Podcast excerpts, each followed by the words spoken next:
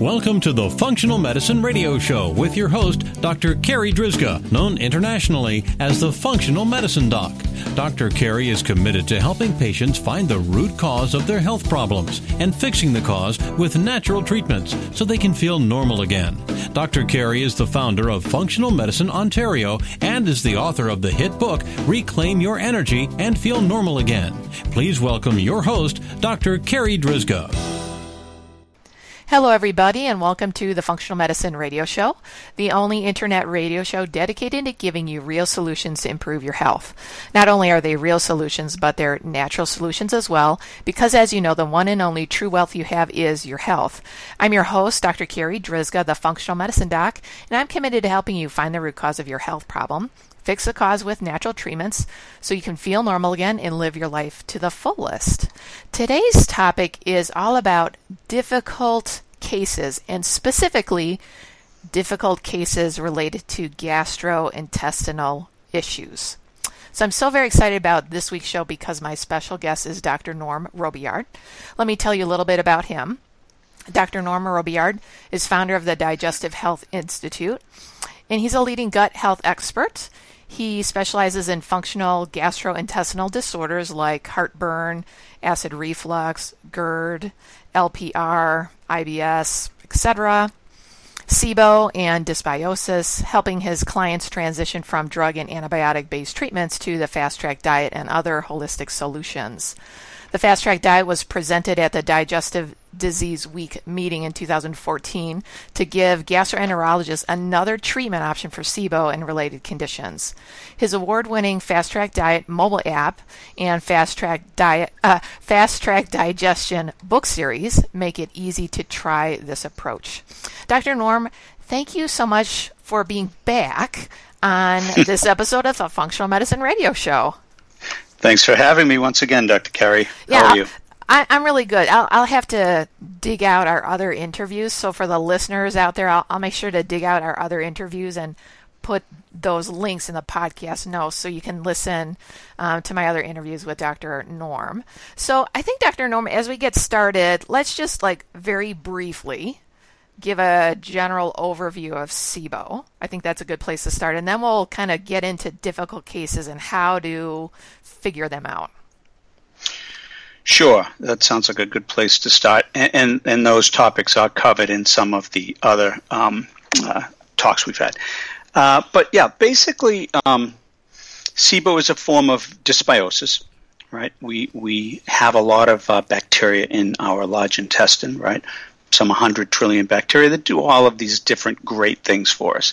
Uh, you know, help train the immune system when we're young and when we're growing and developing, uh, produce vitamins and short chain fatty acids that nourish us, um, and also protect us against, uh, you know, invading pathogens. They do all these great things, but the real reason we've evolved with them is, is to survive if we don't have a lot of food, right? Because they process these um, undigestible uh, complex carbohydrates that we normally wouldn't get any energy from, and they produce fats. And so that's why we've evolved with them.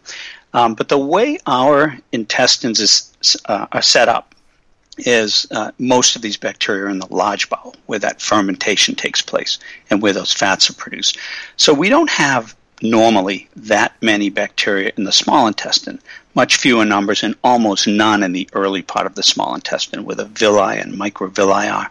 And complex and delicate you know organelles and processes where we're completing the breakdown of food so that the fats can turn and uh, be turned into fatty acids the proteins to amino acids and the complex carbohydrates to sugars the ones that we can digest and then all of those go into our bloodstream.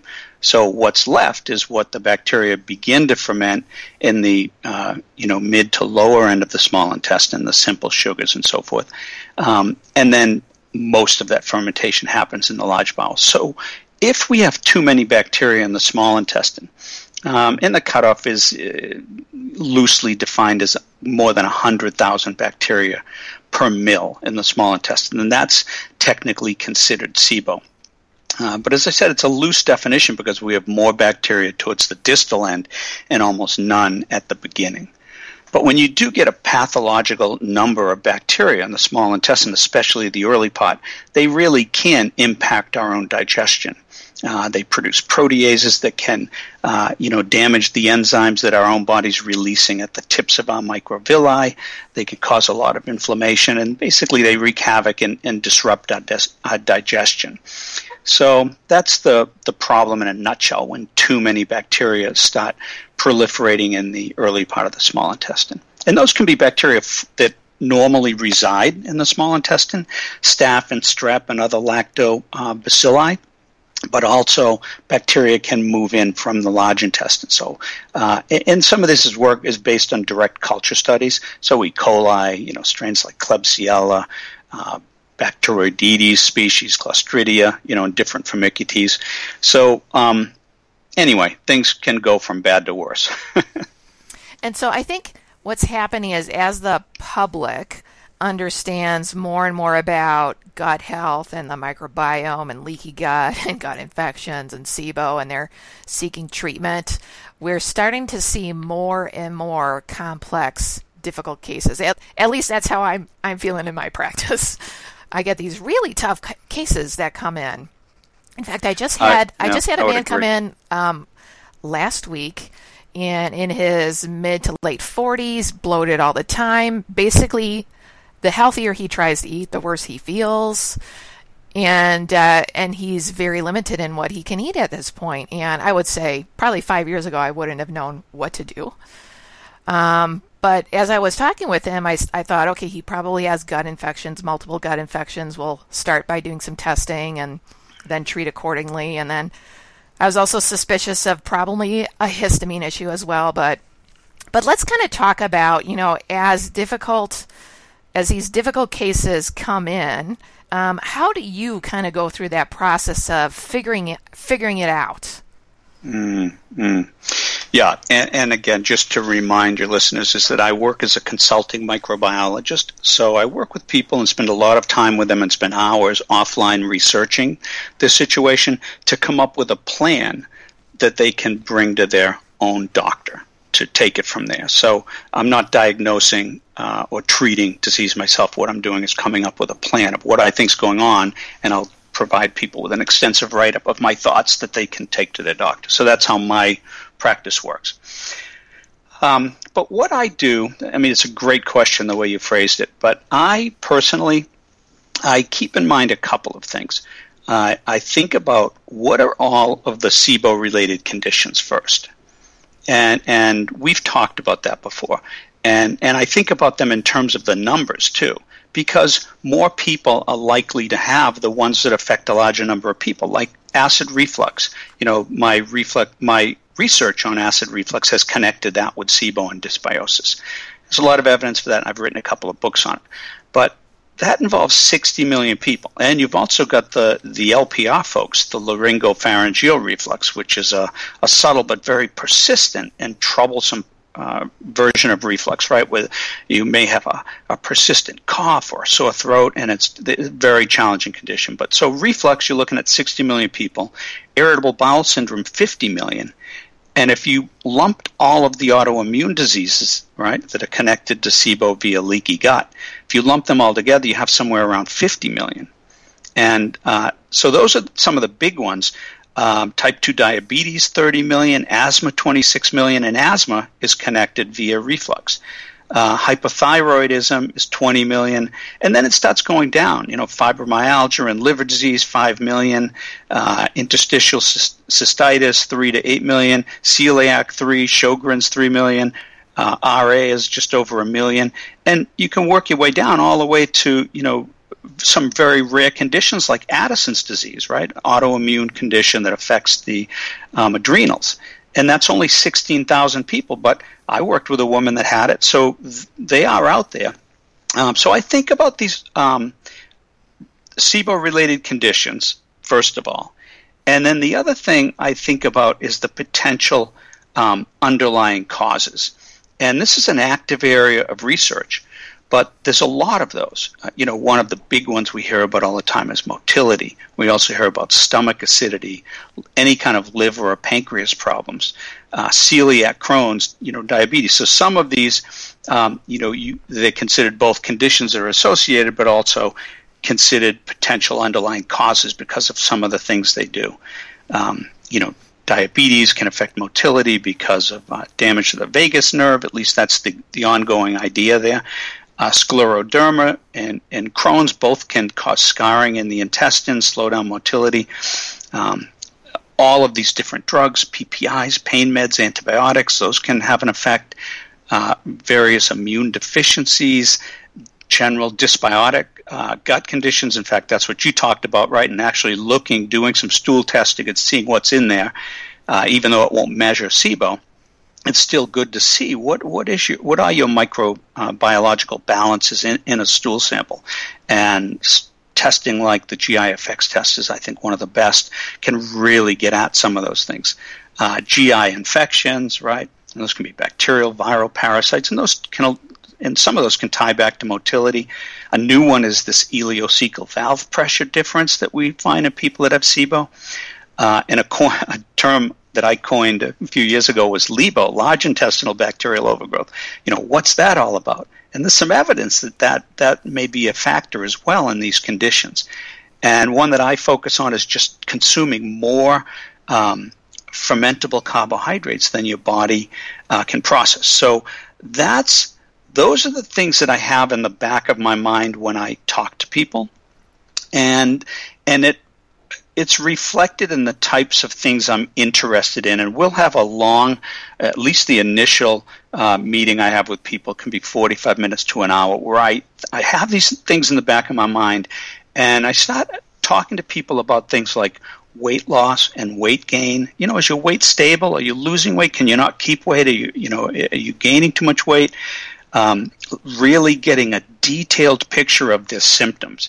And a lot of times people might, you know, we have a three page questionnaire when I consult with people. So I get a lot of information up front. But sometimes they might put a, either list just their conditions or maybe a couple of symptoms. But when you really get talking to them about it, oh, they, ha- they have a lot of symptoms. And I like to see which ones are the most troublesome or the most severe.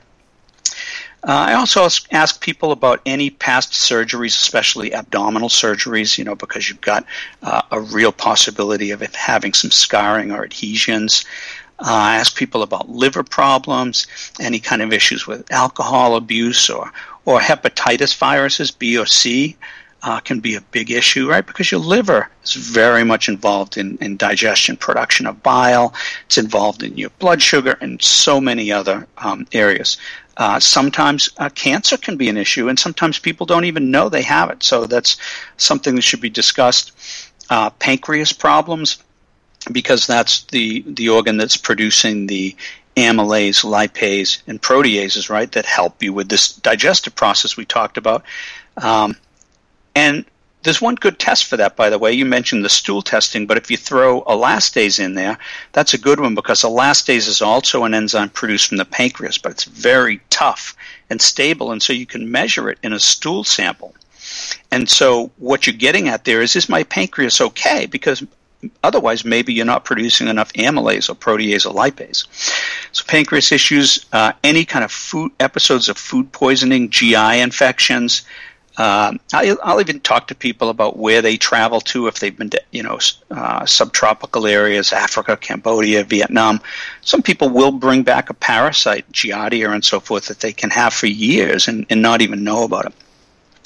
Uh, I also talk about any kind of existing diagnoses people have and the, the testing history, even standard blood panels, and looking at electrolytes and vitamins and minerals.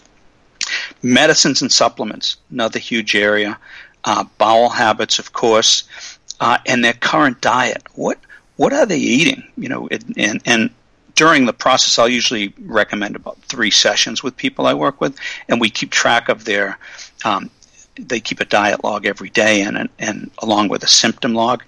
Uh, but what are their dietary preferences? I've worked with people when I first started doing this years ago and um, made some recommendations, and, and they wrote back and said, "By the way, I'm a vegetarian." so it's like I now make sure that I know that kind of stuff uh, up front. and just some general health and well-being. Um, you know, how are you sleeping, stress levels, exercise. So I think by having a good discussion in, in these areas, um, that you can start to get a picture of where you need to focus. Fantastic. So that's a really wonderful overview. And then as you're talking to your clients, what are some of the kind of red flags that come up as far as it makes you think about something like histamine intolerance as an example?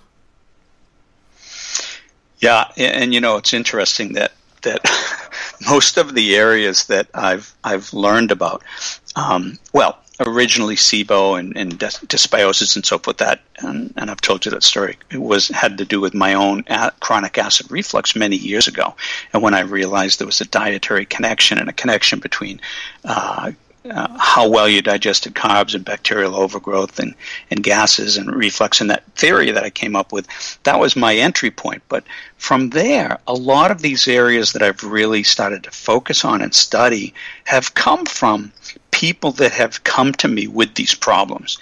And so, um, even though I may have only, you know, booked somebody for three sessions and maybe one 45 minute session, a couple of 30 minute sessions, if it's an area that I don't know about, that it's not an area that I'm really solid on, um, I take that on myself to, you know, I'm not going to bill them from my, you know, education. So I'll take it on myself to really learn about that area. And so I recently did have someone that was convinced that she had histamine intolerance. And in the past, I've kind of leaned on uh, the connection between the ability of gut bacteria to produce histamine, right? Because many of them, if not most of them, do, uh, because it's histamine is closely related to histidine, the amino acid that's in all proteins. And so, when you have a uh, bacterial overgrowth, you will be producing more histamine. In fact, there was a recent study, um, maybe 2017 or so, showing that if you reduced fermentable carbohydrates in the diet, you could knock histamine levels in the gut down by 800%. So that was one study and a little tidbit, and I was kind of leaning on that. Well, if you follow the fast tract diet and you really reduce these fermentable carbohydrates, you're going to have less histamine anyway. And there's a reason that I wasn't uh, that focused on uh, histamine intolerance. Um, couple of reasons, right? One was that the symptoms of histamine intolerance. Uh, some of them are, that you might think of more along the lines of, okay, this could be histamine, it, you know, flushing and and differences in, in irregular heartbeat, changes in blood pressure, you know, dizziness, fatigue, some of those, insomnia, um, headaches. There's been some good work done on those, especially itchy eyes, uh, you know, uh, skin irritations, you know, or the pruritus, they call it hives. Um, though there's been some good work connecting some of those symptoms specifically to um, to histamine, and we can we can talk about some of those studies. But a lot of people come in thinking they have histamine intolerance, but they're complaining about the GI symptoms, right? Gas, bloating, diarrhea or constipation, nausea, vomiting, cramps. And those, right, as we both know from our discussions, are also symptoms of like IBS and SIBO. So, do they have IBS and just think they have histamine intolerance, or do they have, um, you know, IBS and SIBO, and all of these bacteria are producing more histamine, and so they have both. So, which is it? So, it, it as you get into it, I think it's a little bit confusing. Um, so I started doing, you know, I took it on myself that I really needed to learn, you know, more about this. And so, first of all, um, what if you're trying to tease these apart, what are the causes of histamine having excessive histamine, right, in your system? And those are well worked out, right? Um, and and with the enzymes that break down histamine, you can either you can have a deficiency of those or something that inhibits those. So the big one is this, you know, diamine oxidase, right? DAO. That's the main enzyme in the body that breaks down histamine. So if you have a deficiency, or if you have something that's inhibiting that enzyme, yeah, you could build up higher histamine levels. Uh, the same goes with um, an intracellular enzyme called histamine N methyltransferase, HNMT. So that breaks down histamine inside of the cells, and you can also have a deficiency or an inhibition of that enzyme. And two other causes, right? Just excessive histamine in the diet, or as I mentioned, a lot of histamine being produced by bacteria um, in your gut. So that's one thing to look for. And of course, there there are there are diagnostic measures kind of built around some of these things, right? Um, if you have symptoms consistent with histamine intolerance, right, that's the first clue. If it isn't SIBO or if it's, SIBO plus histamine intolerance, okay. Uh, you can actually measure this DAO. You do have low serum levels of that. And uh, and by the way, in this research I'm doing, I have my own questions as I'm working through this. Like, okay, low serum DAO levels. Okay, what does that mean? Because a lot of what we we want is high histamine levels in the gut, but you're measuring this in the serum. So how do those connect? So um, that's an open question for me. Um, it's one area I'm still looking at. Um, if you have higher levels of histamine and it can be measured in different ways you can you can measure histamine and other amines right it's not the only one in in urine and by other measurements there's a there's a skin prick test where you literally apply you know a low percentage histamine solution uh, in a skin prick test and see if you get a reaction um, and then also the big one a lot of people talk about is um, an improvement of symptoms on a histamine restricted diet. And so I've uh, so as I mentioned, I ha- I've been reviewing a lot of different studies in this area, which are kind of interesting. But at the same time, I've moved ahead, um, creating an approach that is both low FP, right? That's the way that the fast tract diet measures fermentable carbohydrates. So it's low FP, so it's going to limit, um, limit but not eliminate lactose, fructose, resistant starch, fiber, and sugar alcohols, right? Those five using this FP calculation. So, what is a diet that limits those and it limits histamine? So, I've already put together that that I can use with my clients. But at the same time, I have questions about how um, histamine is being measured in these foods. It's really interesting and, and other people and maybe some of your listeners will have some really good tips and they can they can write in uh, in the comments section. Uh, but other than you know limiting you know uh, highly processed foods you know fermented you know some of the things that we know about for, for sure like uh, you know canned or dried anchovies or fish sauce and some of these things fermented vegetables when you just talk about there's lists and lists around on all of these different foods that are low in histamine, right, or or high in histamine.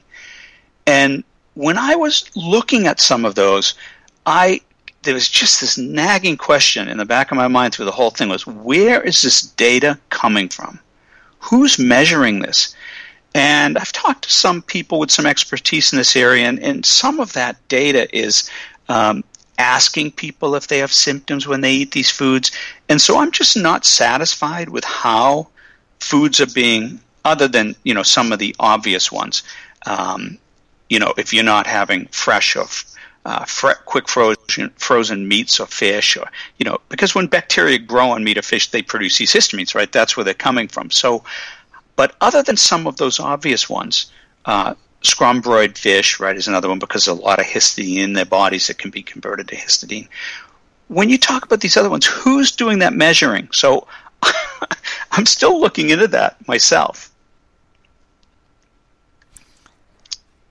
I don't know. Have you have you heard anything about that? No, that's actually yeah. something that I've never even considered. You bring up an excellent point. Yeah, like when somebody says broccoli is low. Okay, how? Who? How'd you measure that? And when you look at some other ones that are considered, you know, uh, uh, high, I mean, some of the starches are considered low. Um, uh, certain nuts and seeds are considered high. Um, and then, of course, there's all these different foods that you have to watch out because they might be, you know, in, uh, inhibiting DAO enzyme. And so there's a lot of uh, tidbits that it's put out there as information, but I just, I really never feel comfortable personally moving forward with something in my consulting program if I don't understand the basis. Where is this coming from? So it's a work in progress. Yeah, and I've also had many patients come in and they've tried a low histamine diet and found that it didn't give them any symptom relief. And so oftentimes I feel patients are they're on the right track. They're oftentimes mm. they're on the right track. They're doing the right things, but there's something there's still something that's contributing to their symptoms that we just have to dig deeper and figure out. Yeah, and I mean, you know, I also have a, a, list of all of these foods that you're supposed to avoid, and and I and the reason I question how the uh, high histamine level was arrived at is because some of those are low FP foods, and I hate taking anything off the plate for people that if I don't really know the reason. Like one of those was pumpkin. Pumpkin's high in histamine. Why? Why is that? Would, you know, would it be the same as a is a like a butternut squash? Why? Because they're very similar vegetables. So where's that data coming from? Because pumpkin is actually pretty low FP. Eggplant's another one. Soy in the form of uh, tofu, very low carb, low fermentable carbs, a great go-to food for a lot of people. Avocado's another one. It's got some fiber, but it's a low carb vegetable. Um, so why where is this data coming from? Because i'm okay taking it off the list. Spinach is another one. Okay spinach is a big one. Maybe there's some data for that one. Um, but that's the point where i'm at now. I want to chase some of that down because i don't like eliminating things from people's diet and saying well you shouldn't use you shouldn't eat this. Why? You know i, I need to have a reason when they ask. Um, the fermented veggies i can understand that one um, the the aged cheese, and it's terrible in a way because those are good go to low FP foods. They have very low carbohydrate contents. They're higher in protein and fat. They're wonderful. But if they if somebody is reacting to histamine, um, they may have to go for a while, at least for a few months, and see um, how people do. And sure, tuna, mackerel, sardines, anchovies, herring, bluefish. So those are supposedly well-known scombroid fish that have a lot of histidine and potentially a lot of histamine. I'm okay with that. But what about all of the other fish? I I just want I really wish there was a more definitive guide that you could go on PubMed and you could find, you know, peer-reviewed table and here's here's the measurements and here's the parts per million of histamine. It would just that's the kind of thing that gives me a, a better comfort level. Um, but as I said, I'm really just uh, starting to get into this area to really put together a, an advanced protocol that's that's data data based. So is that something that's just in progress right now, as far as you're taking your fast tract program and modifying it for the histamine component? Is that something you're working on right now, or is that done? Yeah, well, in other words, it's nothing that I plan on, um, you know, writing a book on or anything at the moment. Um, uh, it's an interesting idea, but it is more just, and, and, this was one single person I was working with. This was really bugging her, and uh, um, she pushed me out of my comfort zone on it, and I did it for her. So um, she's kind of, uh, you know, I gave it to her, and I said, you know, I'm I'm just starting to really look into this, and here's my first stab at this: a low histamine, low FP diet. Uh, I still have questions of my own, um, but she's researching it herself. So I said, look at this and tell me what you think. And are there any conflicts or contradictions with what you know or understand? Um, so I've just shared it with one person so far to get some feedback on it. Yeah, so you brought up a lot of really great points, and this is something that actually patients complain about all the time when they're when they're researching histamine and food lists, and because there's a lot of con- confusion, and some foods on some lists are okay, and some foods on other lists the same food is bad, mm-hmm. and mm-hmm. um, they get really frustrated with they that. They're caught in the middle with yeah. all of us practitioners saying yeah. different things. I know, and, and of course, you know, like you said, who's making the list and and how are they doing that. So so ultimately we need to have that knowledge. Yeah, because there's there's no reason we can't get it, but of course somebody has to pay for it. You can do the testing, but somebody has to get organized about it and uh, get a grant and and just yeah pull all these foods and just say okay what really is in these foods maybe it's been done and i'm just not well read enough to know where that data is but i look i've looked around i can't find it so far Yeah, so I would say in my own personal practice, a lot of the histamine tests are not available to us in Canada because uh, they're highly specialized tests and they're only available at the research level. And so we, we're limited in what we can actually test. And so when I have a patient that I am suspicious that, oh, this might be uh, something having to do with histamine intolerance, this might have something to do with mast cell activation syndrome. Um, basically, at that point, is I'll explain what my thoughts are to the patient and and put together a trial of treatment for maybe six to eight weeks really addressing it aggressively, trying to lower histamine and mast cell um, issues, and and see. Because we because we don't have any tests that we can run, and a lot of these tests are not conclusive anyways. Um, that we just do a trial of therapy, and hey, if the patient gets better, we're onto something there. So sometimes that's yeah. it also. So for the listeners out there, especially with really difficult cases, sometimes you just have to start and just kind of work through it. And as you work through it, you're you're in a sense making progress that you're ruling other things out, but but it, it is also just a process that you have to go through. No, I, I completely agree. And and sometimes, uh, you know, even with low FP SIBO, I'll I'll um, I'll give people a diet plan that reduces these fermentable carbohydrates and, and behaviors and practices that optimizes digestion, again, to reduce the amount of fermentable carbohydrates, potentially overfeeding gut bacteria.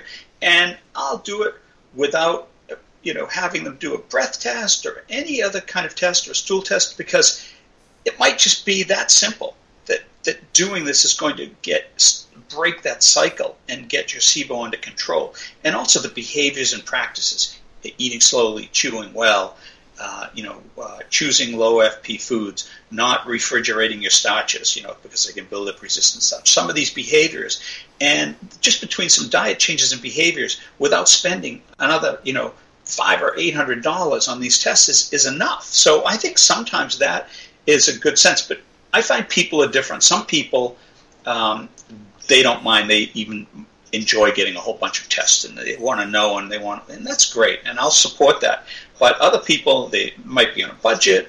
Um, and, and it, the symptoms I think are enough to say okay this is almost certainly a SIBO or bacterial overgrowth. And the reason I say that is because when when you look at least what's in the literature for the uh, prevalence of histamine intolerance, it's somewhere down around one percent. Whereas the SIBO and the dysbiosis, that's up around 10 to 15%. So chances are, if you have those GI symptoms we talked about, it is going to be a SIBO uh, fermentation, bacterial fermentation issue. 10 times, uh, you know, 10 times out of, uh, uh nine, nine times out of 10. But it might be the histamine thing or the histamine feeding into it. So I, I agree with you. And, and why don't we just, while we're on it, just for your listeners, is to kind of go through some of these uh, histamine uh, related conditions, right? You mentioned uh, mastocytosis, right? Well, that's kind of a weird word. What is it? Well, it's when the mast cells, right? Because you have, you have, we talked about histamine being produced in your gut and DAO in your gut and so forth, but also these immune cells, mast cells, they have histamine that they release whenever there's an inflammatory condition or an allergy reaction, right? But this is an abnormal amount where these mast cells accumulate either in the skin or internal organs or the bone marrow or, or small intestine. Um, and so there's different tests for that. There's a skin biopsy that actually look for the presence of these mast cells. There's blood and urine tests, bone scans, you know, GI workups. It's genetic um, testing and so forth. So it's again, it's kind of complicated. I'm just getting into it myself. Uh, and also just understanding that what's the difference between mastocytosis and mast cell activation syndrome, you know, MCAS. Uh, and, and from my understanding so far, is that refers to patients with mast cell activation, but even potentially in the absence of like full blown mastocytosis. So that's what I'm gathering so far. There is a measurable proliferation in mast cells, but it might falls short of mastocytosis. And then we haven't talked about POTS, right? This postural orthostatic tachycardia syndrome. when when you stand up and your heart rate increases, you know, 30 beats per min- minute, and your blood pressure falls. What is it? Well, one third of people that have this have this MCAS, and uh, especially when the uh, the BPM change is associated with like flushing, and so there's all kinds of advanced diagnostic uh, criteria for that histamine, but also prostaglandins and leukotrienes and tryptase. So it gets a little complicated.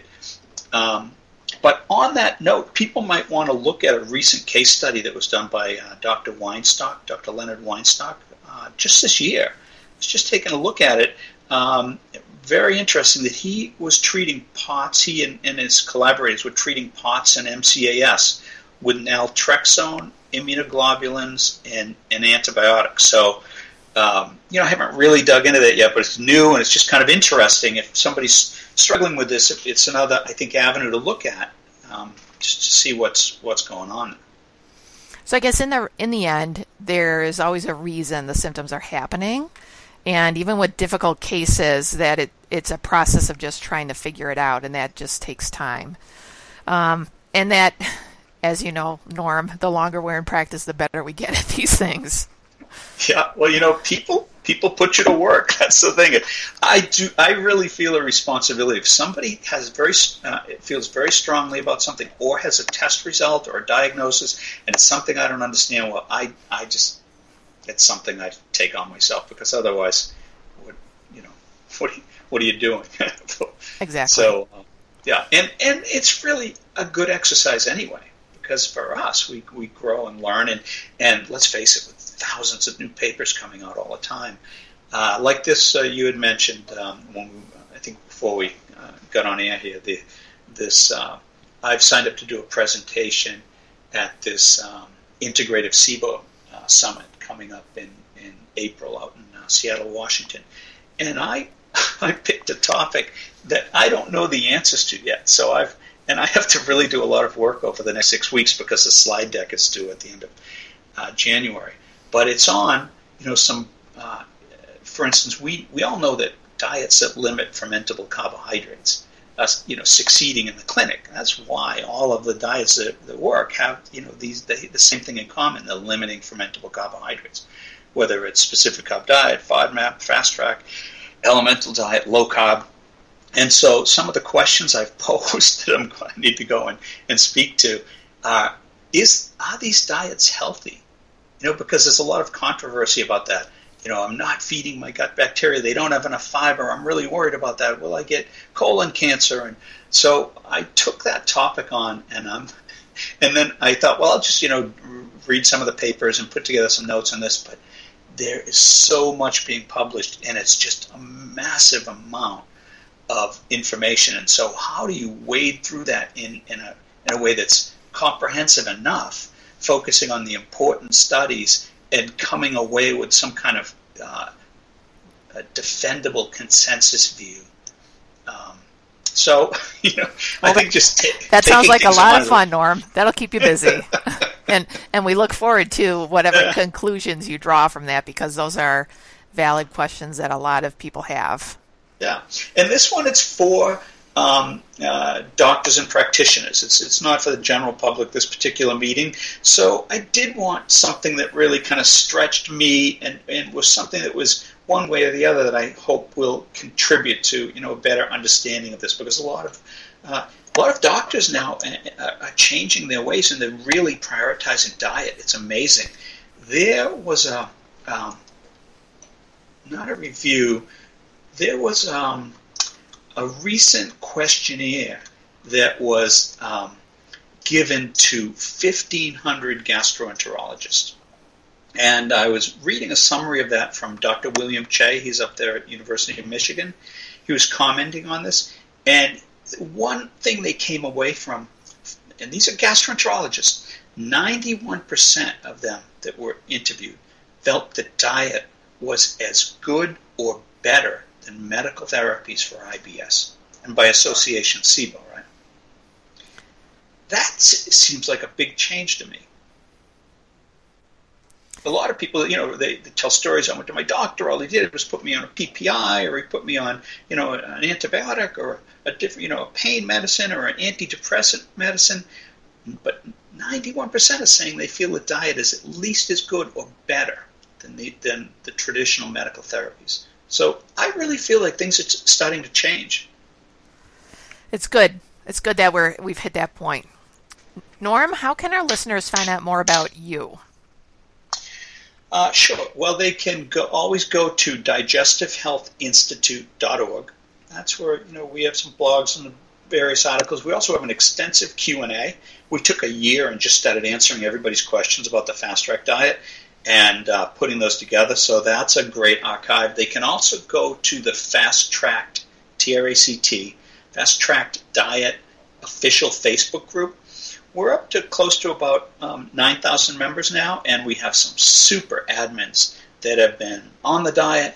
Uh, for years, they've been supporting the, the approach, and now they're admins on the page. And, and people uh, that are gaining expert, expertise in the diet and using it themselves, they're on there helping each other, sharing recipes. So um, that's a good resource for people. It's searchable. You can go on there if you have a particular issue. You can search and what are all you know? What are vegetarians saying? You can search and find those posts. So it's um, it's a very positive, uh, upbeat group. We really frown on complaining. when We're kind of action minded.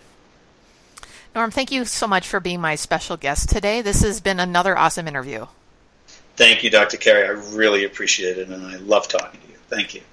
All right, that wraps up this very special episode of the Functional Medicine Radio Show with Dr. Norman Robillard.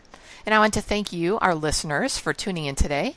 And I'd like to invite you back next time for another episode of the Functional Medicine Radio Show. As always, I'm your host, Dr. Carri Drzyzga, the Functional Medicine Doc. Have a great week, everyone. You've been listening to the Functional Medicine Radio Show with your host, Dr. Carri Drzyzga, known internationally as the Functional Medicine Doc.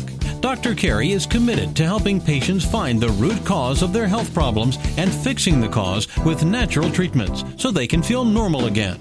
Dr. Carri is the founder of Functional Medicine Ontario and is the author of the hit book Reclaim Your Energy and Feel Normal Again. Please tell your friends about the Functional Medicine Radio Show, and we'll see you next week with more from Dr. Carri.